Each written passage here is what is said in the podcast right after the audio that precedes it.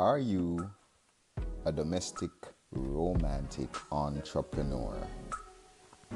Lincoln here from Turn to Burn FamTFamily.com's Transformational Man Cave, where we encourage males to destroy maliteracy, which we define as the illiteracy or ignorance of how to be a man or the illiteracy of masculinity, excuse me, and to aspire we support males to aspire to domestic excellence.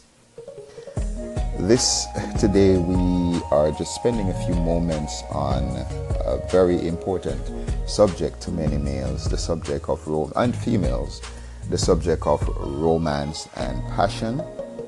One of the ways that we support males is in understanding the importance of passion in our homes and to, to help males to understand how to navigate the romance of a marriage.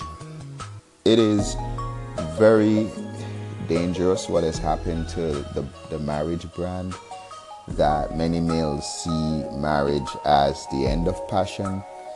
It is uh, unfortunate that we see marriage as something we do when we want to know settle down and we want to get old. And it is seen uh, the energy behind marriage is seen okay this is where the excitement is over now. I people have a bachelor party and uh, bachelorette parties the night before marriage because hey we're going to put on the ball and chain and this is the end of the excitement. So let me have all the excitement out a night before the marriage and uh, get ready to go to the sand, the land, the sand mines, and maybe the land mines too.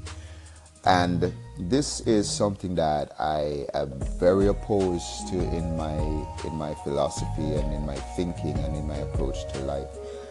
And I believe that marriage is supposed to be the start of a lot of passion, the start of a lot of romance, the start of a lot of excitement and passion. What has happened is I don't believe males have developed enough the skill set of being focused in our passion towards one person in an effective way. Many cultures teach and encourage the dispersion of romance amongst many women, and there is the encouragement of what people call polygamy or uh, marriage or a marital commitment of a man with many women. And that is something that my faith does not encourage. It's controversial. However, males can be passionate about one woman for their entire life. And I encourage you to tune in for the next segment.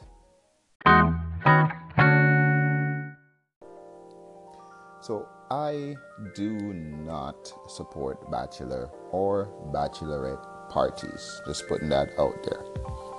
I believe that we as males heading into a marriage should see this as or can see this as the start of an exciting journey, the start of a passionate escapade with our wives.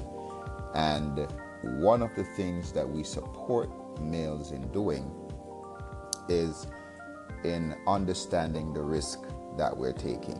We are embarking on a journey of love with our wives, but do we really understand who she is? Do we know enough about her likes and dislikes, her preferences? And this is a discussion we encourage you to have before you decide to commit your life to this person. And it's important to understand whether she likes roses or not. You might be with someone who is allergic to roses and who hates roses, but you have an understanding that, hey, every man should give his wife roses, and some women don't like roses. What kind of uh, expressions of appreciation does she love? How often does she like sex? Uh, does she like intimate dinners? what does what kind of movies does she like? Uh, to embark on a love journey with your wife it is this is figuring out a Rubik's cube. This is the This is where you get the opportunity to be curious, to focus your curiosity on a, on your wife, not just her body, but on the entirety of who she is, and you get to share who you are with her. Honey, I like this, I like that, I don't like this, I don't like that, and this is why I had an experience in the past when I tried it and it didn't work, and uh, that has marred me, etc. It's a great uh, and exciting opportunity to share, to explore this concept called passion is so enthralling that um, we encourage you to just open up. And the problem people have a lot of times why people don't take marital risks or romantic risks with our partners is this vulnerability. Uh, some women have been through bad experiences in their life. Some were raped some tried, had sexual experiences that were very distasteful, and well, that's a pun, isn't it? And uh, they will never try certain things again because maybe a brother had a bad odor, or maybe they were too forceful, or whatever it was. It may have been a family member, and this sometimes is where people get very cautious in marital romance and don't want to address issues in their past but we get this privilege. Sometimes it might not seem like a privilege, but we get this privilege of uh, a woman opening up to us, us opening up to a woman. That is what romance and passion does provide for. Passion does lead to some level of openness and vulnerability. And many times we don't want that. So I'm going to pause for today, but here is the, the punchline that we as males are and we can be uh, marital, romantic entrepreneurs and risk takers, risk managers, not just risk takers, because an entrepreneur is more than risk taking, but the effective management of risk.